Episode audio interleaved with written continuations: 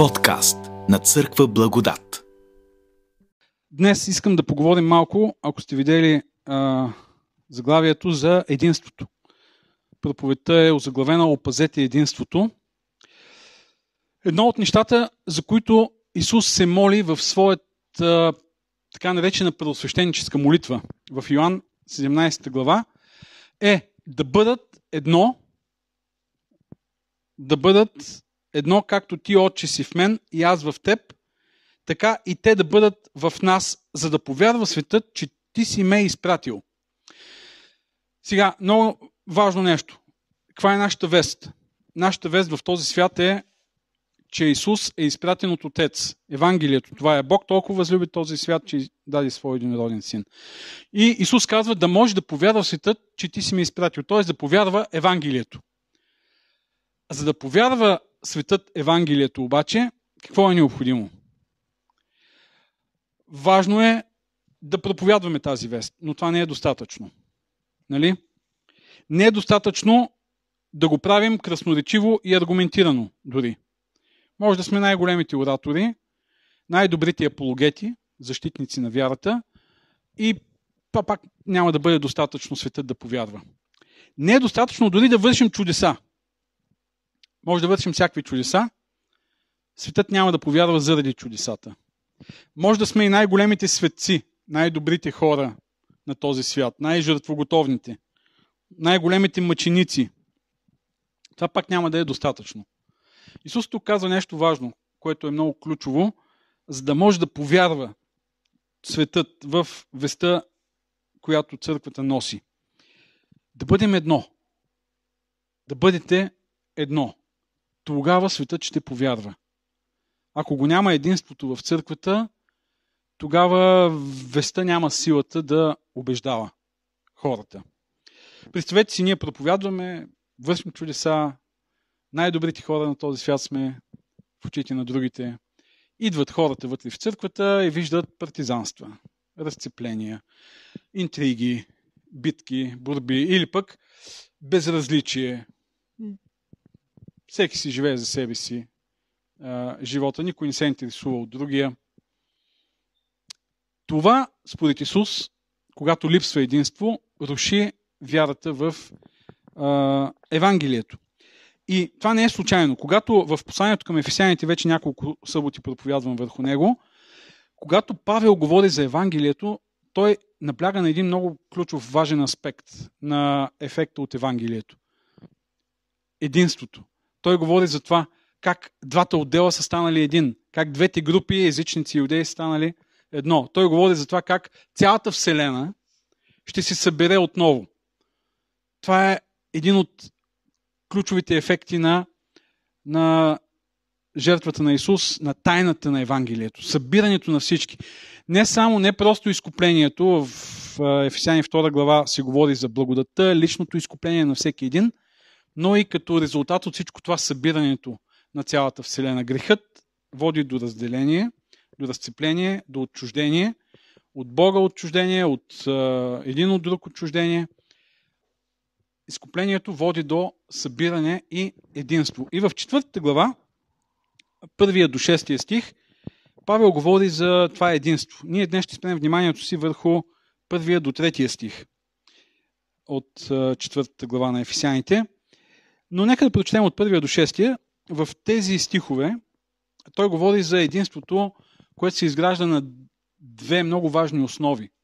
Едната основа това е етичната, моралната основа или а, нравствената основа, може да кажем. Това е състоянието на характера на вярващите. Това е първата основа, на която се гради единството. От какво зависи единството? На първо място това какво е състоянието на нашите сърца, на нашите души.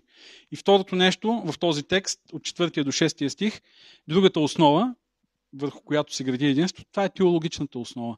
Това са едни много базови, много ключови, важни убеждения, разбирания за Бог, за църквата, без които не може да има единство. Нека да прочетем Ефесяни 4 глава от 1 до 6 стих. И така, аз, затворник в Господа, ви моля да водите живот достоен за званието, към което бяхте призовани, с съвършено смирение и кротост, с дълготърпение, с поносимост един към друг в любов. И се стараете в свръзката на мира да опазите единството на духа. Има едно тяло и един дух, както и бяхте призвани към една надежда на званието ви. Един Господ, една вяра, едно кръщение. Един Бог и Отец на всички, който е над всички, чрез всички и в всички. Основната тема на този текст е единството. Вижте третия стих. И се стараете в свръзката на мира да опазите единството в духа. Но, както казах, за да се осъществи единството, са много важни тези две основи, на които то се гради. Нравствената, характера. Единството не се изгражда на първо място чрез някаква добра църковна политика, чрез някакви добра, добри правила, чрез един а, добър църковен наръчник, който урежда дисциплината, правилата вътре в една църква. Даже напротив, колкото повече се институционализира една църква и колкото повече един наръчник а, е цитиран или някакъв правилник е цитиран, толкова по-малко има единство в, в тази църква. И толкова повече хората се заблуждават, че чрез това ти можеш да постигнеш единство. И постоянно. Това казва така, ние сме решили това, еди какво си. Единството се гради на нещо друго на нещо, което Евангелието е направило вътре в нас. Променило е сърцата ни, душите ни. И в първите три стиха имаме а, няколко такива важни нагласи, които изграждат а, характера, които са част от характера на християнина, от които зависи единството. Нека да ги разгледаме. Три такива. Първия стих може точно така. Първи, втори и трети стих, във всеки един от тези стихове има а, по една много ключова духовна нагласа, която изгражда тази морална, нравствена основа на единството. Първо, аз, затворник в Господа, ви моля да водите живот достоен за званието. Преди това само да кажа, а, достоен за званието живот. Павел започва от тук, нататък, 4, 5, 6 глави, да говори за практичната страна на християнството. Какво означава да си християнин? Как живееш достойно за званието християнин? И това е много важно. А, достойно означава да защитиш името, да защитиш званието си. Например, ако сте част от някакво, някаква организация, която има висока репутация в обществото. И вие носите униформата на тази организация. Да кажем някое училище, елитно училище, и вие носите униформата на това училище, знака на училището. И в същото време а, возите се без билет в автобуса, хващат ви, участвате в някакви избивания, крадете от магазина. Хората, като ви хванат, ще кажат на следващия ден в новини, че пишат, от елитното училище е, Еди Коеси, нали, възпитаник открадна две вафли от магазина, примерно.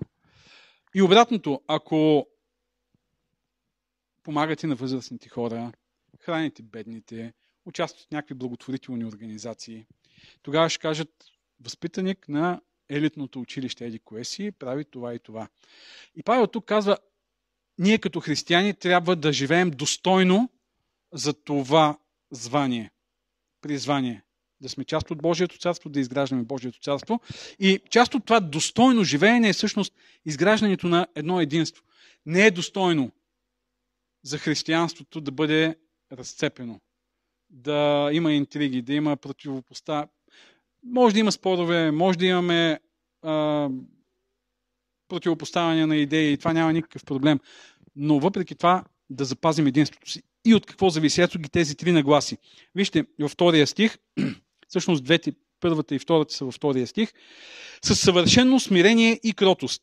Взимам тези двете като синоним, като не, те не са синоними, те са близки, но изграждат едната нагласа. Съвършено смирение и кротост. Има разлика между смирение и кротост. И се надявам да я видим сега. Но първо, вижте, с съвършено смирение. Даже Павел тук не казва със смирение, ами използва една такава подсилена форма. На гръцки е с цялото си смирение и кротост. За да има единство, за да може да опазим единството, както по-надолу той пише, е необходимо да вложим цялото смирение, на което сме способни. Смирението не е много популярно качество, по принцип в света. Преди няколко месеца си спомням, водих един разговор с хора, които, които правят обучение по личностно развитие, лидерство, организационна култура. И говорихме за лидерството и аз казах, че едно от най-важните качества на лидера е смирението. И един от хората, които беше там, се засмя и даже леко подигравателно така каза, смирение. Лидер и смирение. И после си така проведохме един хубав разговор, за да аргументирам защо лидерът има нужда от смирение. И в много от съвременните книги по лидерство си говори, че добрият лидер е смирен. А, но направим впечатление реакцията и отношението към смирението в обществото или в част от обществото. В древността, в гръцката и римската култура, смирението се е презирало. Даже смятало се, е, че благороден човек, който прояви смирение, а, губи достоинството си, руши достоинството си. Ако ти си благороден, имам предвид човек, който е от аристокрацията, на някаква висока позиция, прояви смирение в някакъв разговор, в някаква конфронтация с някой друг, той губи достоинството си, руши достоинството си и хората му се присмиват. И това е писано в древни източници. Йосиф Флавий пише, между другото, за, конкретно за една личност, която така се е унижила, а, проявявайки смирение. В Библията обаче смирението е издигнато като много важно, силно качество на силните личности, на силните духовни личности. Смирението ако трябва да, така, да, да, да разгледаме смирението на фона на това, което е противоположното, гордостта, е обратното на това ти да се а, поставяш в позиция над останалите. Да се смяташ, че си по-важен от другите. А, с гордите хора. Не просто искат те да са над другите, ами искат да накарат другите да се чувстват по-малки, по, по-нищожни от тях. Гордият човек не признава друго мнение над неговото. Той винаги трябва да бъде над останалите. Смирението означава да снишиш себе си пред другия, в своите очи и пред другия. Тоест, да не смяташ, че другия е нещо повече от теб. Почитайте другите, се казва в Библията издигайте ги, отдавайте им почет, не се смятайте за повече от тях. И как смирението помага за единството? Какво може да направи смирението, за да бъдем по-единни като църква? Представете си, че даже не само в църквата, ами приятелски отношения, семейство, на работното място. Представете си, че водите някакъв спор. Независимо къде е. В семейството, с приятели или пък в църквата. И защитавате своята позиция. И колкото повече се разпалвате, толкова повече се затвърждавате в своята собствена позиция. И в един момент, това, което се случва тогава, когато участваме в една, едно такова противопоставяне, когато не сме достатъчно смирени, ние спираме да чуваме аргументите на другия. Защото малко по малко започваме да защитаваме не позицията си, ами себе си своето достоинство. И смятаме, че ако се откажем от позицията си, ако приемем, че не сме прави, ние ще компрометираме себе си. И точно това се получава. Когато човек не е достатъчно смирен, той не, не е способен да чуе аргументите на другите, не е способен да отдаде стойност, колкото и да са валидни а, другите аргументи и защитава позицията си с цената на всичко, за да може да защити себе си. Защото за него да изгуби този спор означава да се изложи самия той. Липсата на смирение заслепява, прави ни ирационални. Спираме да мислим логично. Колкото и, да изглед... Колкото и аргументите ни да са глупави, ние се хващаме за тях и не се отказваме да ги а, защитаваме. Смирението, напротив, помага ни да се откъснем от себе си, от собственото достоинство, да гледаме на аргументите, които защитаваме като на, като на позиции, които могат да еволюират, които могат да бъдат а, повлияни, които могат да са погрешни, могат да са правилни, но от тях не зависи нашето достоинство. От тях не зависи м- нашата репутация. И съвсем спокойно и чистосърдечно, тогава, когато сме смирени, можем да се откажем от дадена позиция, когато разберем, че не сме прави. И именно за това смирението прави възможна екипната работа. Смирението прави възможно сътрудничеството между хората. Прави възможно единството. Позволява ни да чуваме аргументите на другите. Смирението ни позволява да се ангажираме с по-висока кауза, с по-висша кауза от нас самите. Защото не ние сме важните, а каузата, за която работим, е важната. И това в църквата без смирение няма как да се посветим на тази по-велика кауза, която е Божието царство. Смирението е много ключово и много важно за единството. Той е, разбира се, божествено качество. Исус казва за себе си, аз съм кротък и смирен по сърце. Павел казва, че Исус смири себе си. Стана послушен до смърт и то даже смърт на кръст. И смирението в Божиите очи е величие. Бог издига смирените. И Исус е бил издигнат на всяко друго име.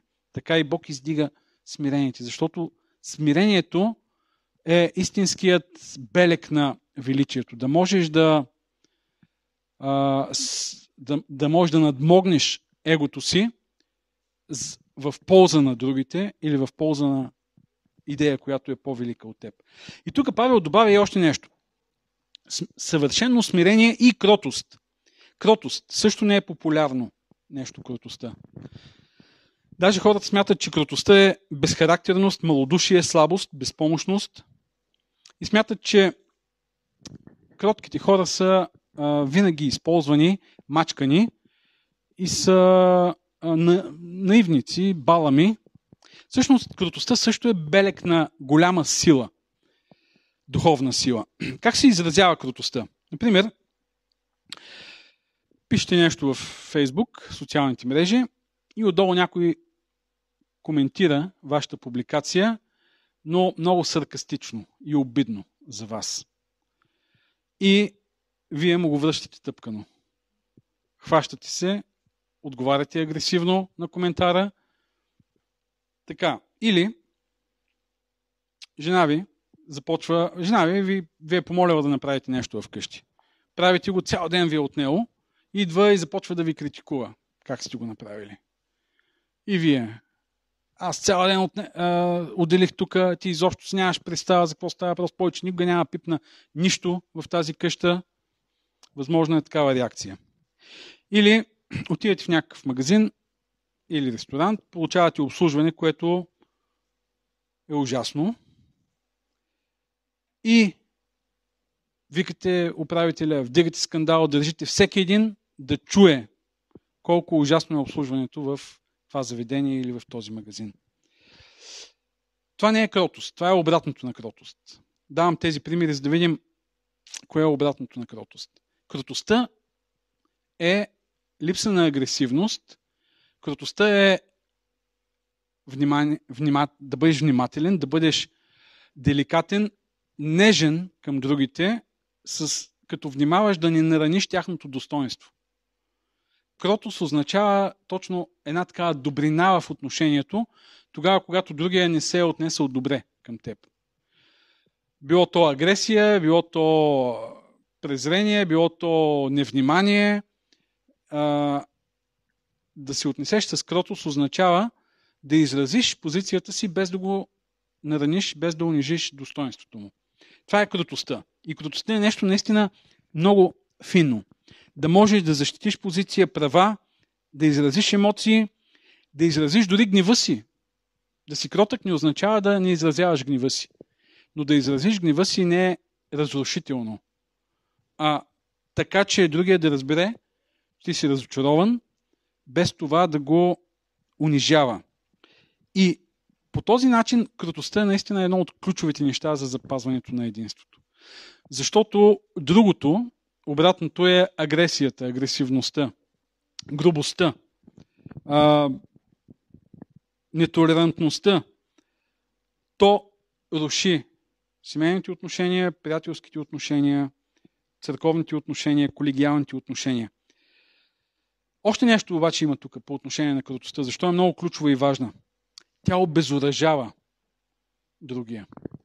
Тогава, когато някой дойде агресивно, готов да спори, да се бие вербално и вие сте кротък, отговорите без агресия, това намалява агресията на другия. И затова кротостта наистина е много важна и много ценна. Със съвършено смирение и кротост. Това е една много ключова нагласа. И тук отново може да кажем, това е божествено качество. Исус казва, аз съм кротък и смирен по сърце. Исус посреща агресията на другите с уважение към тях, с нежност към тях. Блаженствата, блажени кротките, плода на духа, там също се говори за кротост. Ето, тази първа много ключова, важна нагласа, която включва смирение и кротост. А, вижте, Павел говори тук за единството, но той говори точно за тези неща, а, които са м, валидни не само за единството в църквата, ами за всяка една връзка, която а, искаме да просъществува. Не може без това. Следващата нагласа с дълготърпение и с поносимост един към друг в любов. Това е също във втория стих. С дълготърпение, с поносимост един към друг с, към любов.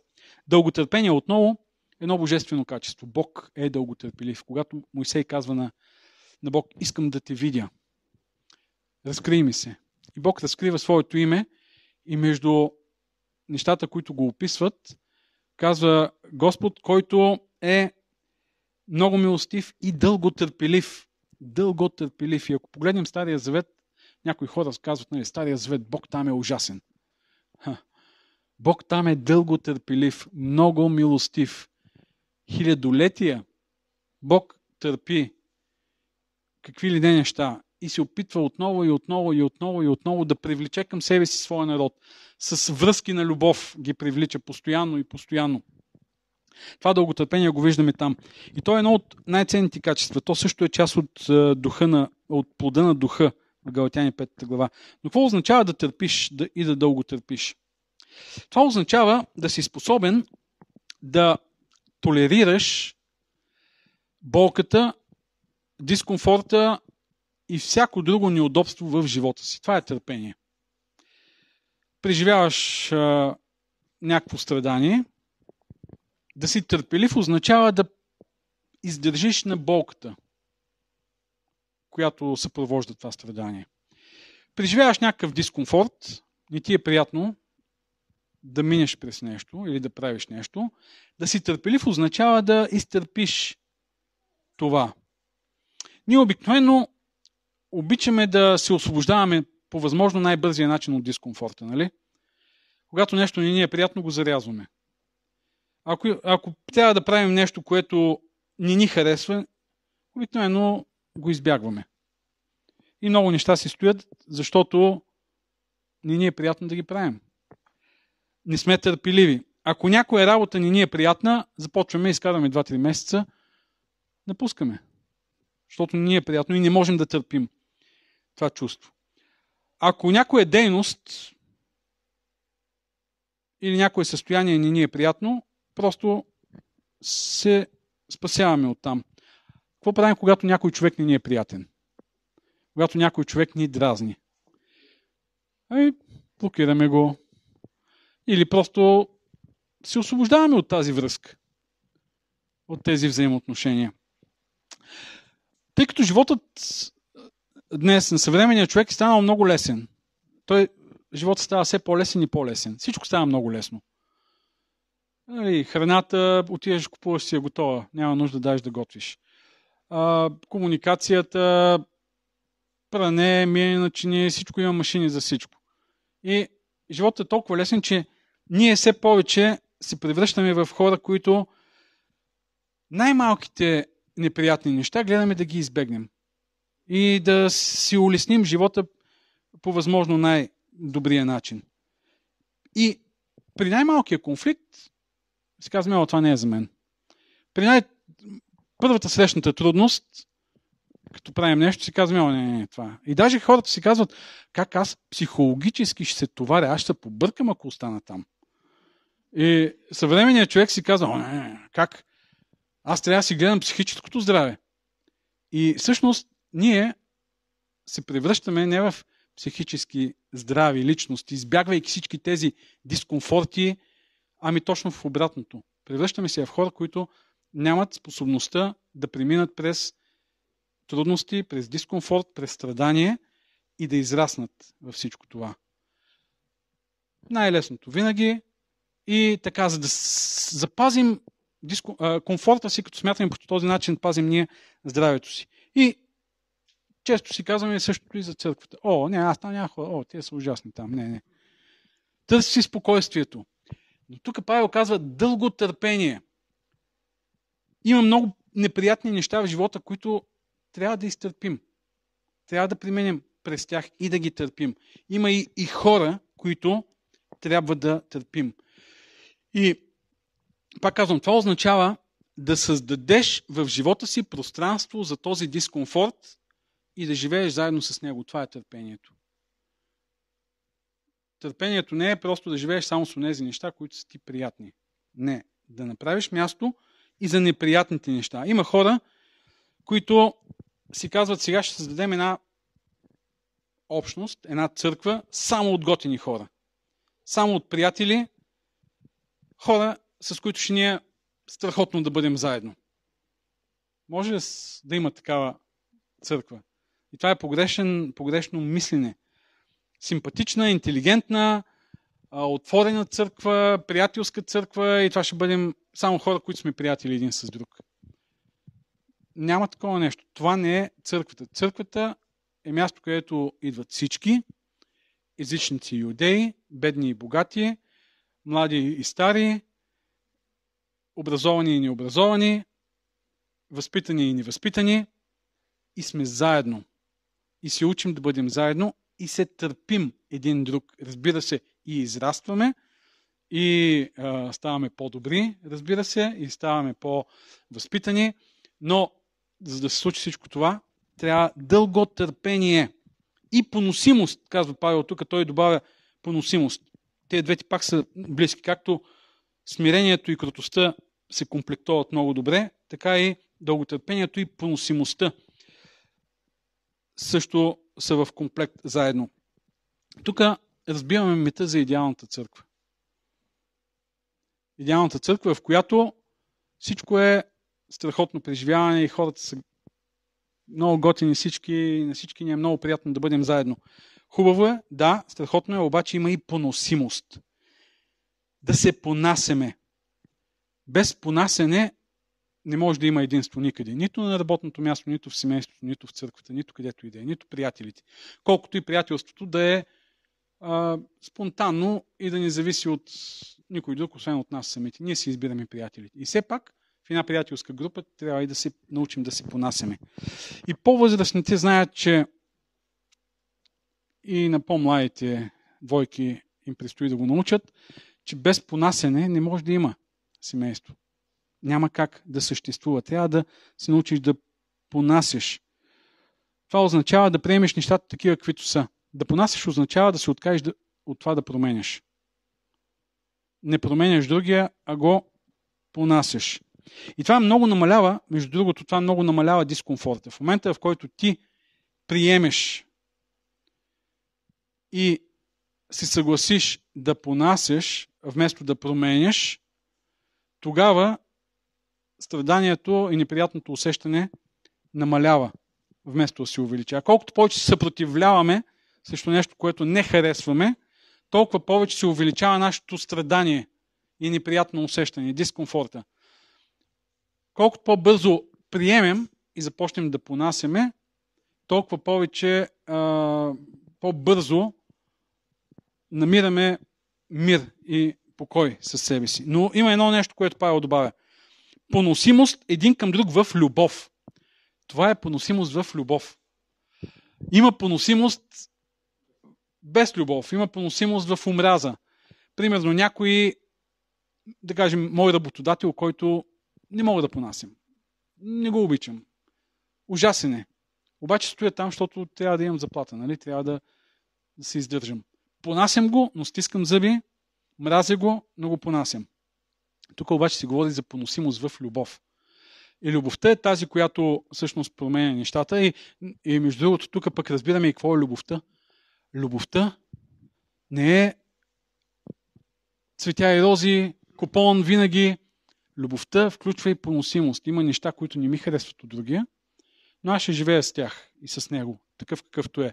Следващите 10, 15, 20, 30, 40, 50, 60 години може да бъдем заедно. Любовта е приемам го такъв какъвто е и понасям тази част от неговия характер, която е да кажем 90%. Окей, okay, айди, 50% или 20%. При нас, може би някъде около 1% само ми се налага да понасям. пропорцията е обратната по отношение на тези. На нея се налага 99% да понася. Но това е също ето го другото нещо, което прави единството възможно. Без единство, без кротост и смирение, без дълготърпение и поносимост не може да има единство.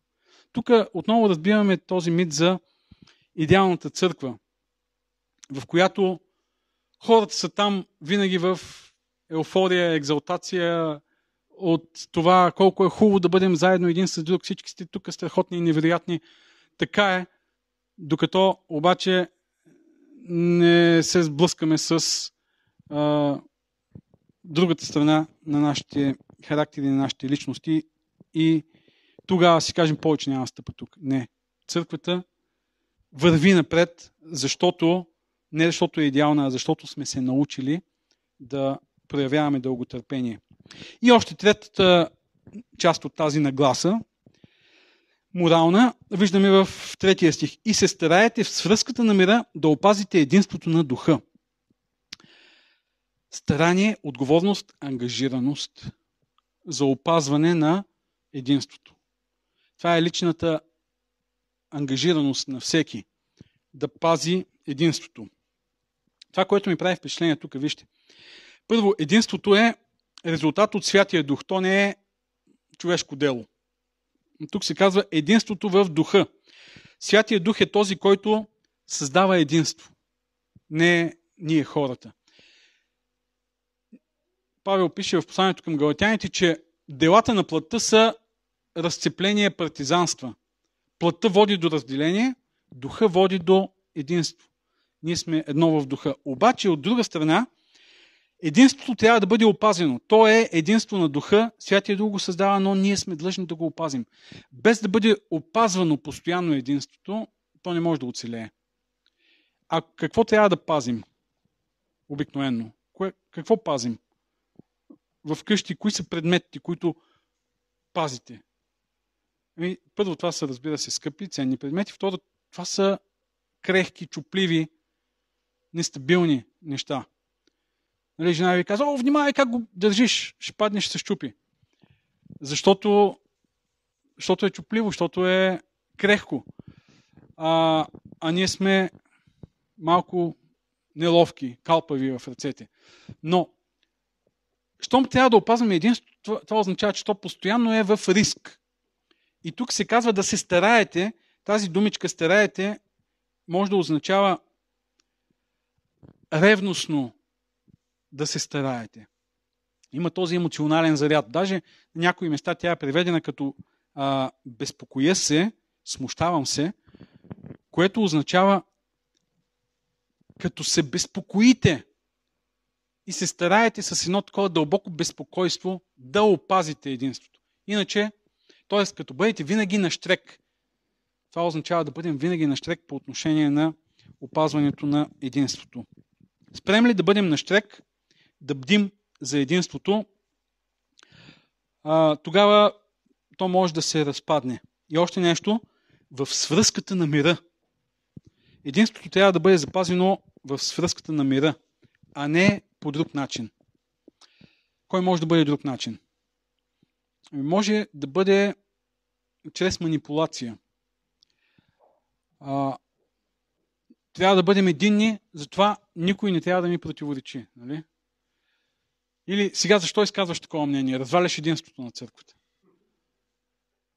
Да бъдем едини не означава да нямаме разногласия. Напротив, може да имаме различни позиции, когато сме смирени и кротки обаче, когато сме дълготърпеливи и си понасяме, тогава ще продължим да бъдем единни. Тук става въпрос за запазване на мира. Не, не чрез манипулация да пазим единството, не чрез а, воюване, може и по този начин. Да кажем, започваме да се борим с лошите, воюваме с лошите, за да може да запазим единството. Махаме лошите и оставаме добрите и така запазваме единството. Не, мира. Мирът е много ключов. В посланието към ефесяните Исус е този, който е донесъл мир. Той е създал мир между двете чрез неговата жертва. Той е донесъл мир на тези, които са близо и на тези, които са далече. Той е този, който създава този мир. И, и това е връзката. Да, Исус е князът на мир. Това е връзката. Още тази думичка с връзката на мира, преведена е на, на някои места в Стария Завет като хомот, на други като сухожилие. Нещо, което свързва всичко. Да запазваме мира и чрез мира единството. И това е едно постоянно внимание. Когато работим, когато взимаме решения, когато правим каквото и да е в църквата, да бъдем на штрек за единството означава винаги да си питаме това разделя ли ни? И ако видим, че започва да ни разделя, да кажем хора, спрете за малко сега. Какво правим ние? Искаме да си изпълним програмата, извършим събитието, плана или да си защитим позицията, или да продължим да бъдем една общност, която живее заедно и прославя Бога заедно. Ето е етичната основа на единството. Моралната, духовната нагласа, зрелостта на нашите характери, съвършено смирение, кротост, дълготърпение, понасене и старание, ангажираност да запазим единството в мира. Господната вечеря, в която ще вземем участие след малко, е символ на това единство. Освен, че е символ на жертвата на Исус, това е първостепенното значение, разбира се, на Господната вечеря, но чрез нашето участие в хляба и във виното, ние заявяваме нашата обща вяра и това, че сме част от едно семейство, което Бог чрез жертвата си е създал и продължава да създава да изгражда.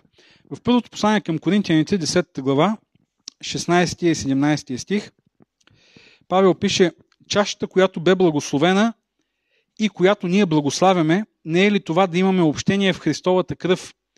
Хлябът, който пречупваме, не е ли да имаме общение в Христовото тяло? Защото ние, ако и да сме мнозина, сме един хляб, едно тяло, понеже всички в единия хляб участваме общение. Имаме общение с Исус, с Неговата жертва, с Неговата пролята кръв и Неговото разпнато тяло. Имаме общение и един с друг, като този нов народ, нова раса, която Исус създава, в която над всичко друго е единството в Него. И следващия път, ако успеем да спрем вниманието си на следващите стихове, ще видим, това са нещата, които могат да обединят, защото те трансцендират, трансцендират всичко друго. Те са над всичко останало, всички останали връзки или различия в този свят. Каквото и да ни разделя и да ни отдалечава един от друг, това ни събира. Вярата в Бог, жертвата за всеки един, спасението, което е общо за всички, надеждата, която е обща за всички, ни прави един народ, който един народ ще продължи да, да бъде един и в вечността. И аз си представям как а, ние тук се познаваме, да кажем, и в църква Благодат, колко стотина души, които посещават църквата, Софийските църкви, еди колко си, в България може би познавате още повече хора, няколко хиляди, ами от всички останали църкви християнски, в света, ами от всички останали църкви през вековете, целият този народ Бог го изгражда като едно семейство, като едно тяло, за да може да се събере заедно и небесното и земното през всички векове и да бъдем една единна християнска общност, семейство, народ, тяло. Искам да ви поканя да поканя всеки един от нас да отворим сърцата си и да позволим на Бог да изгражда тази морална нагласа. Това е което прави единството. Само тази морална нагласа. Тя не е, разбира се, всичко, но без нея няма как да има единство. Може да имаме всеки един да знае Библията на изуст, доктрините на изуст, да сме се съгласили, че по определен начин правим нещата, богослужението, еди какво си отношенията ни, да имаме някаква съвършена структура в църквата. Ако го няма това в сърцата, няма как да има единство. Да отворим сърцата си, да му позволим той да действа.